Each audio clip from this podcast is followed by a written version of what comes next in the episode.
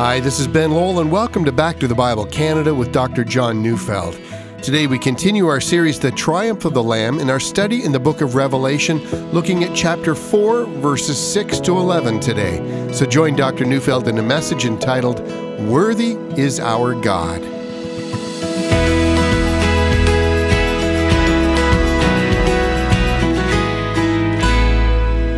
I want to talk about worship. Every once in a while, when we define what we mean when we talk about worship, I'll hear someone say, Well, for the Christian, everything is worship.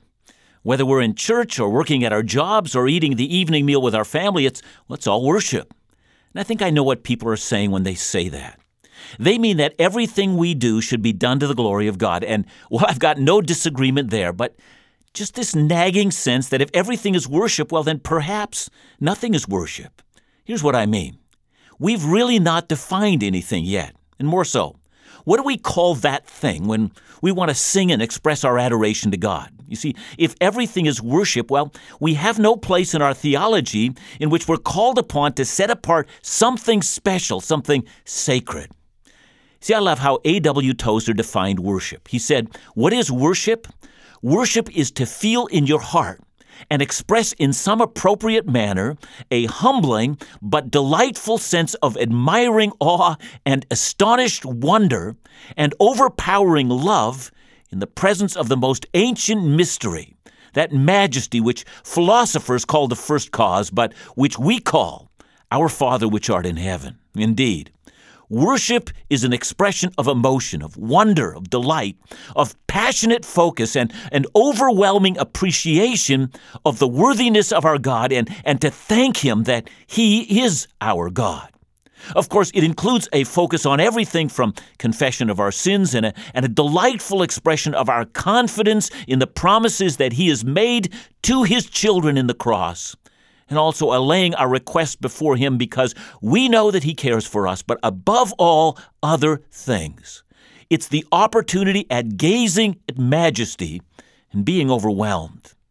It should not therefore surprise us that when John tells us that he saw a door standing open in heaven, and that he gazed at the one who was seated on the throne, and that extending from the throne is a sea of glass with thunder and lightning emanating forth from the one who lives forever and that around the throne are seated 24 elders, that what happens next is the only thing that can happen next worship. And so, as we come to the last half of Revelation 4, we come upon the first example of worship found in the book of Revelation. You know, as I've stated repeatedly, even if we as Christians disagree with one another on the interpretation of some of the details of Revelation, we would be beggared if we did not allow the book of Revelation to expand our view of the greatness of our God. And so, with this in mind, let's allow John's vision of the throne room of God to move us to worship. I'm reading Revelation 4, halfway through verse 6, down to the end of the chapter, to verse 11. And around the throne, on each side of the throne, are four living creatures, full of eyes in front and behind. The first living creature like a lion the second living creature like an ox, the third living creature with the face of a man, and the fourth living creature like an eagle in flight. And the four living creatures, each of them with six wings, are full of eyes all around and within. And day and night they never cease to say, Holy, holy, holy is the Lord God Almighty, who was and is and is to come.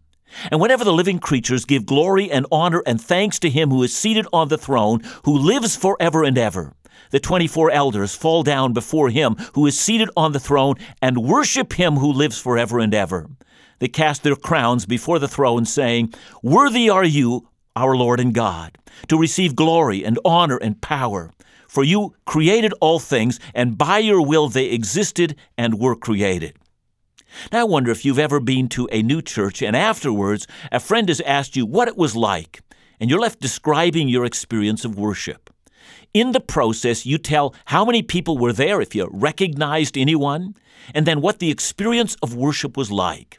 See, in essence, you can imagine John communicating to the seven churches, and as he does, he tells them he saw the Lord seated on a throne and that he witnessed worship. And with that, he tells them what it was like. The first impression that we get from John's description of worship is he tells us who is there. See, in my last message, I tried to give an explanation for the 24 elders that were seated around the throne. So let me say that as far as I'm aware, there are at least 13 different views of their identity. And I, for my part, believe it's quite likely that they refer to the highest rank of the angelic host, the commanders of the Lord's armies. Others believe that they are representatives of the church, and still others of the 12 apostles and the 12 tribes of Israel, representatives of the whole people of God through the ages. But however you understand them, please also notice that they're not the only ones who are before the throne we see here that all around the throne, surrounding the throne, are four living creatures. Now, John doesn't tell us whether they're constantly circling the throne, flying, constantly in motion, or whether they're stationary. But we need to imagine, if we can, four very similar, yet four very different creatures. See, the most striking thing about them is that they have many eyes. John mentions this feature twice. First in verse 6, where he says that they have eyes in front and behind, and then in verse 8, where he says they are full of eyes around and within. So I suspect the reference to having eyes within means that the eyes are also under their wings. You know, as strange as all that sounds, he adds to that that they have six wings, and we're left to imagine exactly how the wings could be distributed on their bodies. Now, those of you who are biblically literate will immediately recognize some features here. Isaiah 6 is the chapter in the Bible where Isaiah describes his first calling into the ministry of a prophet. He says that he was in the temple and then suddenly he sees the Lord seated upon his throne. And in many ways, Isaiah's vision of God mirrors exactly what John saw. And then Isaiah describes what seems to have been the same creatures that John sees. I'm reading Isaiah 6 1 to 2. Above him stood the seraphim. Each had six wings. With two he covered his face, with two he covered his feet, and with two he flew. And one called to another and said, Holy, holy, holy is the Lord of hosts. The whole earth is full of his glory. Now, John doesn't mention the details of two wings covering their faces and two covering their feet. I think in Isaiah, the seraphim are covering their faces because even though they minister in the presence of God, and yet God is so altogether glorious that they can't look at him directly. The covering of their feet is a way of saying in the ancient Near Eastern world, it is an expression of modesty. And so, what Isaiah saw was the creatures with heads bowed in humility before the awesome presence of God. And so it seems to me that these creatures are so created that they can, with their powerful wings, move very quickly, eh, but at the same time, they're ideally suited to express worship. And that makes sense. Because it would seem that these beings are closer to the throne than the 24 elders, and so it seems to me that their importance can't be underestimated. They no doubt have a very special function as they relate to God. I'm giving the impression that these beings have a place before the throne of great importance. But still, what do we make of their eyes? See, Isaiah doesn't mention the eyes, but that has led some Bible teachers to believe that we might be speaking of different beings, that is, the ones in Isaiah versus the ones in Revelation. Well, perhaps. The being in Isaiah's visions are different from the ones in John's. Well, perhaps. But still, the similarities are striking. See, what's also fascinating is that the prophet Ezekiel also mentions some very fascinating beings before the throne. You know, it would take too long to describe Ezekiel's vision, which is both in chapter 1 and chapter 10 of that book, but suffice it to say that he also describes what he calls the likeness of four living creatures. But Ezekiel's four living creatures, although they're similar to what John saw, have some very interesting differences. Ezekiel also describes the sound of wings like the sound of many waters, a great rushing sound as they flew. And in any case, we're back to what John saw and the fact that they're covered with eyes. It seems to me that the eyes give the impression that they're always alert, that nothing happens before the throne that they don't see, and that they're constantly aware of all things that are happening and thus are able to respond to God immediately. So these are highly intelligent beings who observe the ways of God and because of that always know the appropriate way to respond to the will of Him who sits on the throne. There's so much more we can say about these creatures and then about the worship that happens in heaven, but at the very least, I would hope that we would take the time to reflect on God's creation. At this moment, those of us who live on earth have but a small appreciation of the vastness and the diversity and the complexity of all that God has created. There are beings in God's creation that we know nothing of. And so it would seem, if I'm right, among the angelic band are 24 elders or commanders of God's army, and then four seraphim who are highly esteemed among the beings created by God.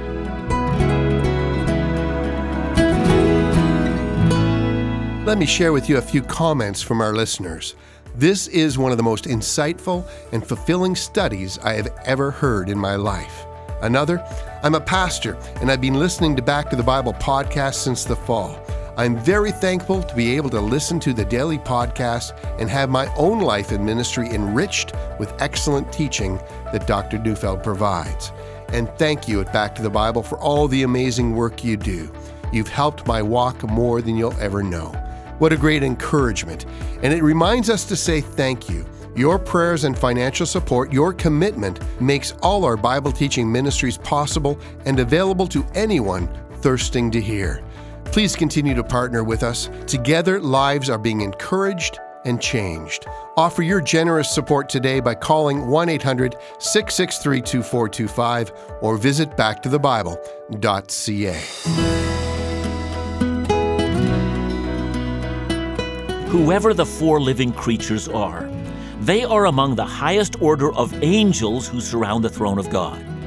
In John's vision, each of the four have great similarities, and yet one thing that marks them as different are their faces.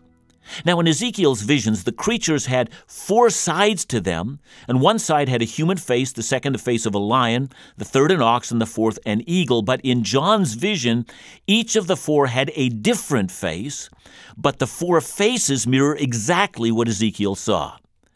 Now, there are a number of explanations that have been attempted to explain what the four different faces represent. You know, one of the oldest explanations is that they actually represent the four Gospels in our Bible that of Matthew, Mark, Luke, and John. But, you know, I, for my part, I'm just not convinced by that explanation. See, the foremost reason is that there is nothing in that scene that comes even close to suggesting that as the explanation. And I think we do well if, when we study the Bible, we discipline ourselves not to bring an outside explanation and impose it onto the text. But what can their different faces actually mean? Probably we might be on safe ground if we admit that we're just not sure. But we might notice that the worship that follows puts a great deal of emphasis on what God has done in nature. The throng before the throne will say, You have created all things. And so it seems to me that the faces of the creatures are an expression or a constant reflection before God of what He has made.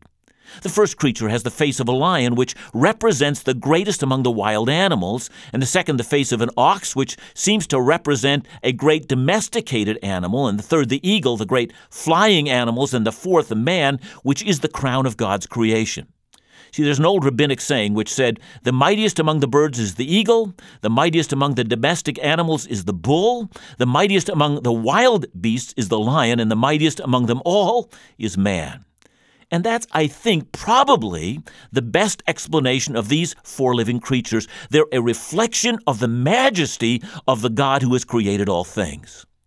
But let's move beyond who's there at the worship service and let's begin to concentrate on the actual worship itself. John says that day and night the four living creatures never cease to say, Holy, holy, holy is the Lord God Almighty.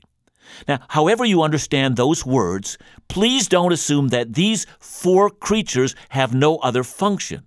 For instance, if you go ahead to chapter 6, when the seals of the scroll are opened, the four living creatures are the ones who summon the horsemen to bring judgment to the earth. So in chapter 6, we see them actually carrying out orders given by God. So, what do we make of the statement, day and night they never cease to praise? Well, I think we should probably understand that phrase much in the same way that Paul, for instance, in 2 Thessalonians 3, verse 8, says, With toil and labor we worked night and day, he says. Now, he doesn't mean that's all he ever did, he means that that was his consuming focus. And that's how I understand the activity of those four living creatures. They never lose an opportunity to worship. But how then do they worship? Well, we notice that just like in Isaiah's vision, their words of adoration begin with, Holy, holy, holy. See, ascribing holiness to God seems to me to be the starting place of all worship. So, for instance, Psalm 111, verse 9, we read, Holy and awesome is his name. Psalm 24, verse 3 says, Who shall ascend the hill of the Lord, and who shall stand in his holy place? Psalm 29, verse 2 says, Ascribe to the Lord the glory due his name, worship the Lord in the splendor of holiness. I mean, we could go on and on, quoting verse after verse that invite us to worship and to ascribe holiness to our God. Holiness means two things it speaks of God's purity, and it speaks of the fact that He is unlike all other things, set apart from everything. When we worship, we're saying, Who's like the Lord? And we're announcing that no unclean thing can stand in His presence. Now, these four living creatures don't just say holy once, they repeat it three times. See, to say a matter twice or a double repetition, well, that adds emphasis. It's like saying, Stop, pay attention. This is very important. But to say the matter three times is to state it in the superlative. It's, it's like saying infinite holiness, holiness to a level that's beyond all boundaries. And so, as the worship in heaven begins, it begins by proclaiming the infinite holiness of the one who is seated on the throne, and then adds another attribute to God. He was and is and is to come. Now, this is the second time in this book that God's addressed in this way. The first time was in chapter 1, verse 8, where we read, I am the Alpha and the Omega, says the Lord God, who is, and who was, and who is to come, the Almighty. That is to say, God has always existed. If we go back into the past, into eternity, there never was a moment when He did not exist. Before any of the creation existed, God has eternally existed in the past. And as we look into the future, into eternal ages yet to come. God right now exists there as well. But when we say God is the one who is, we add that God who is beyond time still exists in this present moment. He is intimately concerned with this moment in which we now live and gives it his full attention. And so, reflecting on the eternal holiness of God and the eternal existence of God, both of the four living creatures and the 24 elders fall down before Him. And at this moment, the 24 elders who have crowns on their heads take them off and throw them before the throne and loudly proclaim, You are worthy, our Lord and God, to receive glory and honor and power. Now, if I'm right about the identity of the 24 elders, that they are the commanders of the hosts of the Lord, his holy ones, then it's easy to see why they have crowns. They've been elevated by God to places of prominence among the angelic host. But when the time of worship comes, their prominence means nothing to them, for they are standing in the presence of infinite prominence and all they can do is to abase themselves as much as is possible. See, I think this has application to our lives as, as we seek to worship. You know, as we've already seen, already four times in Revelation, as Jesus has spoken to the seven churches, he has promised prominence to those who endure and to those who are faithful to the end. To the church of Smyrna, he said, Be faithful unto death, and I will give you the crown of life. And so, a crown is promised to the faithful. And to the church of Thyatira, Jesus said, To the one who conquers and keeps my word until the end, to him I will give authority over the nations, and he will rule them with a rod of iron. So the faithful are promised thrones as well. To the church of Philadelphia, he urges them, Hold fast to what you have, so that no one may seize your crown. And to the church of Laodicea he said, The one who conquers, I will grant him to sit with me on my throne. Indeed, the prominence that is promised the redeemed people of God, when all things are said and done, is a greater prominence than the one that is given the angelic host. And therefore, if the angelic host casts their crown before his throne, how much more will we? Indeed, the more we reflect on what happens before the throne room of God, the more we can see that when we catch a vision of the one who is seated on the throne, the more we wish to humble ourselves as we exalt Him. It was Queen Victoria of England who said that she had a wish that when the kings and queens of the earth are gathered before the throne, she dreamt of being the first of the world's monarchs to step forward and then to fall down before the one who is seated on the throne, and then to remove her crown and throw it before his throne and to cry out, You alone are worthy. Now think about what Revelation 4 meant to these seven churches, and then reflect on what it means to us today. You alone, O God, are worthy. Every impulse at pride is laid in ashes when God's people join the great angelic host and offer up our worship. Indeed, worship, true worship, is that impulse which puts to death our temptation to deny our Lord. To the beleaguered churches in Revelation, this is the vision they desperately need. Now, in Revelation chapter 4, the reason for worship is that God has created all things. The song of redemption, that He has redeemed His elect, is not yet sung at this time. The song of the angels is the song of joy for their Creator. How much greater is our song? For we will sing of His creation, but human beings alone can sing the song of redemption. Worship is the greatest need that we have. For once we worship, all other things in all of creation are put in their rightful place. Worthy is our God.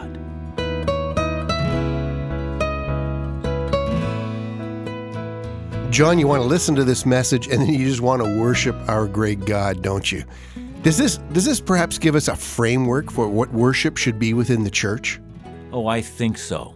You know, the fascinating thing about this, as, as great and glorious as this worship is, it does not yet contain the song of redemption, which will come in the next chapter. And so I think, you know, our worship has to be even greater than the one that we find presented here but it does present us with a marvelous framework.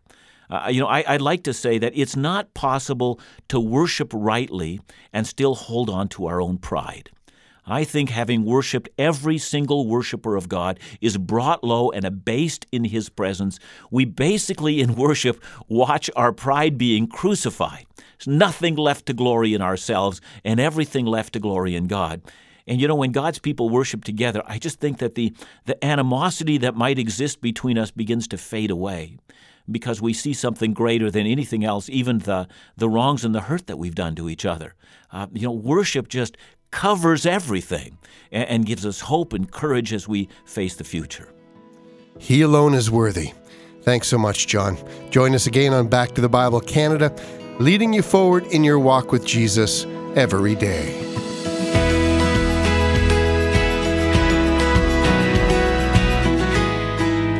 This month, we're broadcasting Volume 1 of Dr. Neufeld's newest series, The Triumph of the Lamb, a study in Revelation. This is the first of four volumes to be broadcast over the next several months, and each time we want to offer you the newest volume at a very special price. So, for the month of March, Volume 1 of The Triumph of the Lamb, a study in Revelation on CD, is available for only $10. This 15 message volume covers Revelations chapter 1 to 5, including an in depth study of the seven churches. Discover the book of Revelation like never before. And please remember all our Bible teaching programs and resources are possible only because of your generosity. So consider an important ministry gift this month. Call us to order the Triumph of the Lamb or to offer a ministry donation at 1 800 663 2425 or visit us online at backtothebible.ca.